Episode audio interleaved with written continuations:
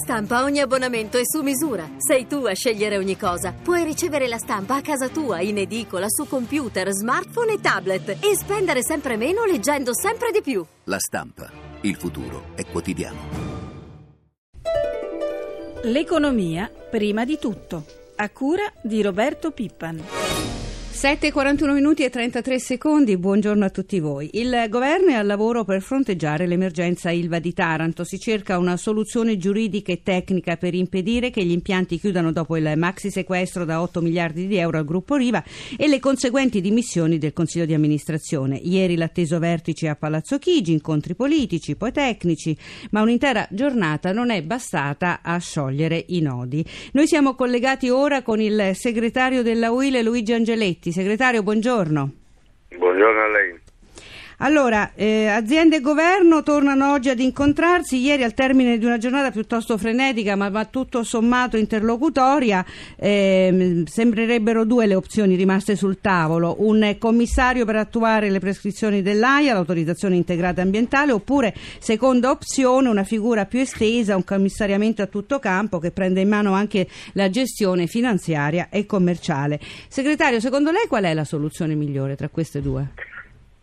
In primo luogo bisogna ricordarci eh, sempre che stiamo parlando eh, del più grande stabilimento di acciaio d'Europa eh, e secondo, eh, senza la produzione di acciaio in, in, in Italia, eh, molte aziende, moltissime, pensiamo che in qualunque uso quotidiano che facciamo di, di pezzi di acciaio, eh, saranno costrette a importarlo da qualche altro paese, a pagarlo ovviamente di più, e di conseguenza perdere anch'esse competitività e posti di lavoro.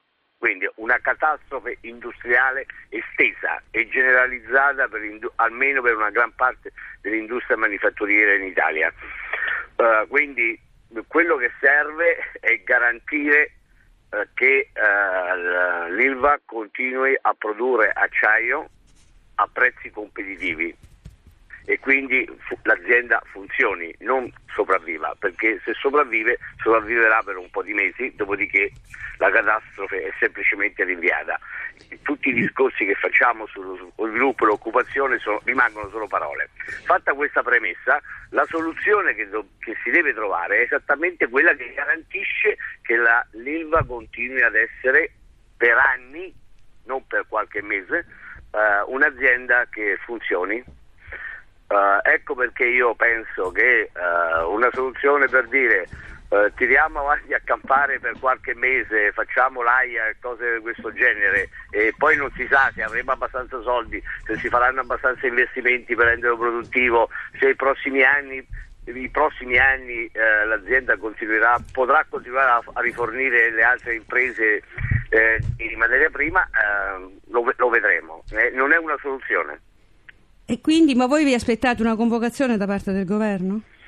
Sì, noi ovviamente ci aspettiamo, ne abbiamo anche già parlato con il capo del governo l'altro giorno, ovviamente era assolutamente preoccupato perché credo che sia, anzi sono sicuro che è cosciente perfettamente della gravità della situazione, delle sue implicazioni anche internazionali, delle immagini che stiamo dando del resto del mondo e, e stanno studiando una soluzione. Io sono per una soluzione che abbia queste caratteristiche. Mm, se, bisogna fare una cosa un po' sovietica, eh, la si faccia, no? Sì, e in tempi uh, rapidi, mi pare di capire che soprattutto il tempo per voi no, è un fattore fondamentale. E soprattutto la soluzione che tenga, cioè che garantisca che questa azienda abbia le risorse finanziarie, gli investimenti uh, per poter continuare e, e li abbia e li possa utilizzare ovviamente. Senta segretario, il 12 giugno la Commissione europea varerà il piano acciaio, dovrebbe prevedere un prestito di 3 miliardi di euro, risorse decisive per l'attuazione dell'AIA. A quel punto secondo lei che succederà? Ma, eh, prima di tutto bisogna vedere eh, che, che quali tassi di interesse si pagano su questo prestito, se potranno essere utilizzati solo ed esclusivamente dalla, dall'ILVA e, e, comunque parliamoci sempre chiaro, eh, i prestiti bisogna restituirli, eh. io non, non, conosco aziende che siano sopravvissute facendo debiti. Senta, voi sindacati come anche gli imprenditori, lei ne ha già accennato prima, considerare il settore manufatturiero e l'acciaio nel settore manufatturiero vitale per la, per la vita economica de, del Paese. Pensate ad iniziative comuni con gli imprenditori, voi sindacati? Su questa non vicenda? Abbiamo ancora, non abbiamo ancora valutato, ma credo che le nostre opinioni siano molto vicine. Un'ultima... Quindi, adesso vedremo, vedremo qual è la soluzione che il governo ci prospetterà e la sua efficacia. Un'ultima Bisogna domanda. però evitare di, fare, di mettere una, semplicemente una toppa, no? tanto per sfuggire al, al problema oggi. Certo, senta, il, comunque intanto il caos è totale anche a livello organizzativo dopo, dopo, le dimissioni in blocco di 40 capi tra responsabili di reparto e di area che si sono dimessi. Ieri eh, appunto ci sono stati degli appelli, lei cosa si sente di dire a questi lavoratori? Mm, che bisogna mettersi tutti insieme eh, per raggiungere questo, per premere perché si raggiunga questo obiettivo eh, definitivo, altrimenti l'azienda chiuderà più o meno con svariate motivazioni, ma chiuderà fra non molto. Segretario, noi la ringraziamo, buona giornata. A lei, grazie. Dunque, allora, ma oggi l'attenzione è soprattutto puntata sulla fine della procedura per deficit eccessivo nei confronti dell'Italia, se ne parlerà anche nel Radio Anch'io, abbiamo sentito Ruggero Po che ce lo annunciava. Eh, ricordiamo che la comunicazione ufficiale arriverà alle due del pomeriggio quando il Presidente della Commissione europea Barroso e il responsabile degli affari economici Oli Ren presenteranno le raccomandazioni paese per paese sulle procedure appunto per deficit eccessivo. L'Italia dunque dovrà uscire da questo procedimento, per Francia e Spagna ci sarà saranno due anni di tempo in più per portare il deficit PIL sotto il 3%, Portogallo, Slovenia e Olanda dovrebbero invece avere un anno di tempo in più. Ma sentiamo i particolari in questa scheda di Vittorio Cota. Con la chiusura della procedura di infrazione, grazie al contenimento del rapporto deficit-PIL entro il 3%, al nostro Paese saranno consentite, ma dal 2014, maggiori spese, allentando così la politica della stretta di bilancio. Bruxelles insiste comunque sulle riforme e sul rigore dei conti. All'abrogazione della procedura per deficit eccessivo, l'Unione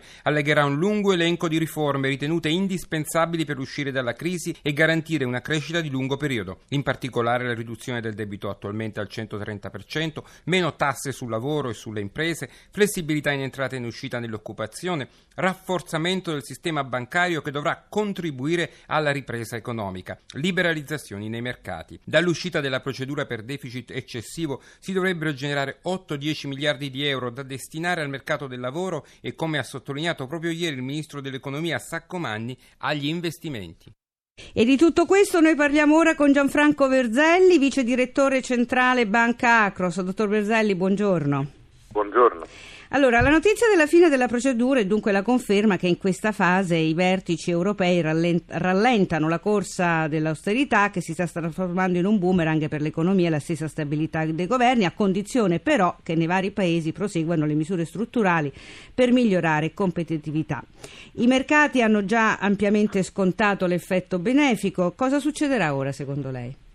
Ma sì, sicuramente i mercati hanno ampiamente scontato un annuncio che già era, era nei prezzi, sicuramente potrebbero anche andare incontro a una fase di diciamo, rallentamento e consolidamento di questi livelli raggiunti, però diciamo che i mercati si sono mossi per ora assolutamente sull'onda e sull'enfasi di dati molto positivi venuti dagli Stati Uniti, fiducia dei consumatori ai massimi dal 2008, dati positivi sul mercato immobiliare e di una grandissima liquidità che da tempo viene iniettata sul mercato. Ecco, quindi ricondurrei l'elemento del superamento del, dell'esame deficit da parte dell'Italia in un ambito molto molto molto marginale. Per ora c'è una fase di rally globale di tutti i mercati di cui noi stiamo beneficiando anche, anche noi.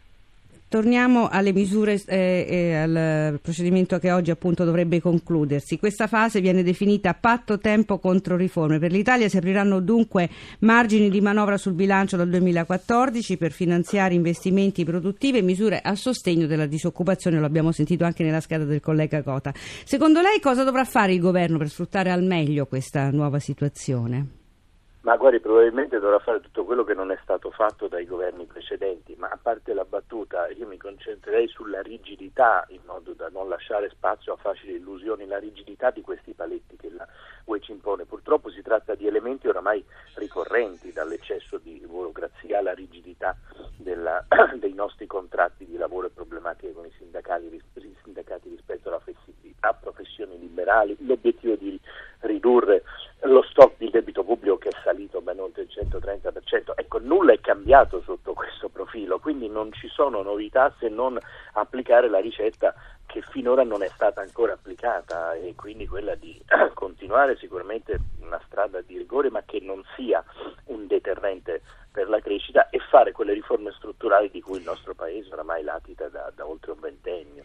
Senta, dottor Verzelli, questa è una settimana chiave per l'emissione di titoli di Stato. Ieri c'è stata l'asta dei BTP con rendimenti a due anni scesi all'1,11%, sono andati bene anche i CTZ, oggi è il turno dei bot semestrali, domani BTP a 5-10 anni ed è questo il test più atteso per capire lo stato di salute del rischio Italia, anche per capire la percezione del nostro Paese da parte dei mercati. Secondo lei cosa c'è da aspettarsi?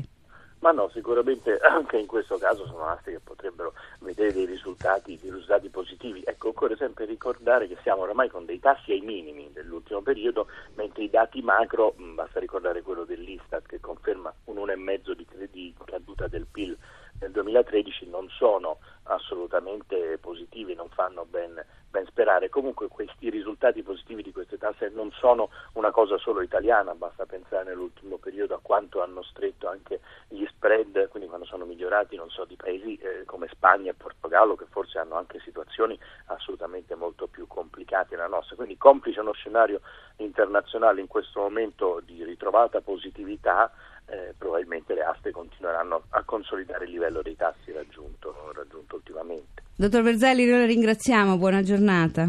Buona giornata.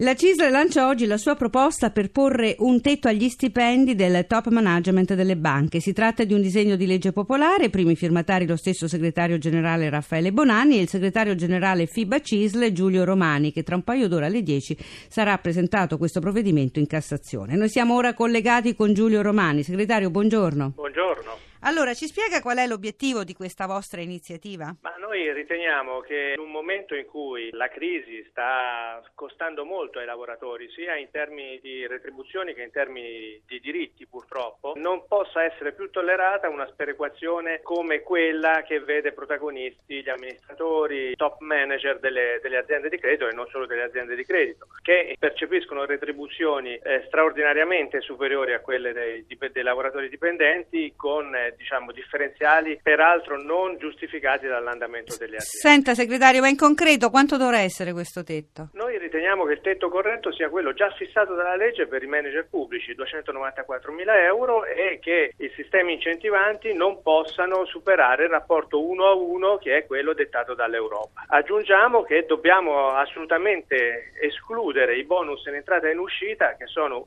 vero, un vero scandalo, una vera vergogna, visto che spesso e volentieri i manager che fanno dei danni vengono poi premiati perché per poterli liquidare occorrono milioni e milioni di euro. Grazie segretario, buona giornata. Grazie mille. E ora gli aggiornamenti finanziari, ci colleghiamo con la nostra redazione di Milano. Alberto Barbagallo, buongiorno. Buongiorno Lucia. Allora, vediamo subito come stanno andando le borse asiatiche. Beh, la borsa di Tokyo conferma il buon andamento visto ieri nei mercati occidentali, il rialzo aiutato dall'indebolimento dello yen contro dollaro, Nikkei più 0,81%, mentre il Fondo Monetario Internazionale ha limato le previsioni di crescita per l'economia cinese, a Hong Kong prevalgono le vendite, meno 0,68%. Abbiamo già accennato ai buoni risultati ieri sia a Wall Street sia in Europa, vediamo un po' più nel dettaglio. Beh sì, il rialzo dell'indice di fiducia dei consumatori americani e la crescita dei prezzi delle case negli Stati Uniti hanno fatto toccare al Dow Jones il nuovo massimo storico. Il progresso percentuale è stato dello 0,69%.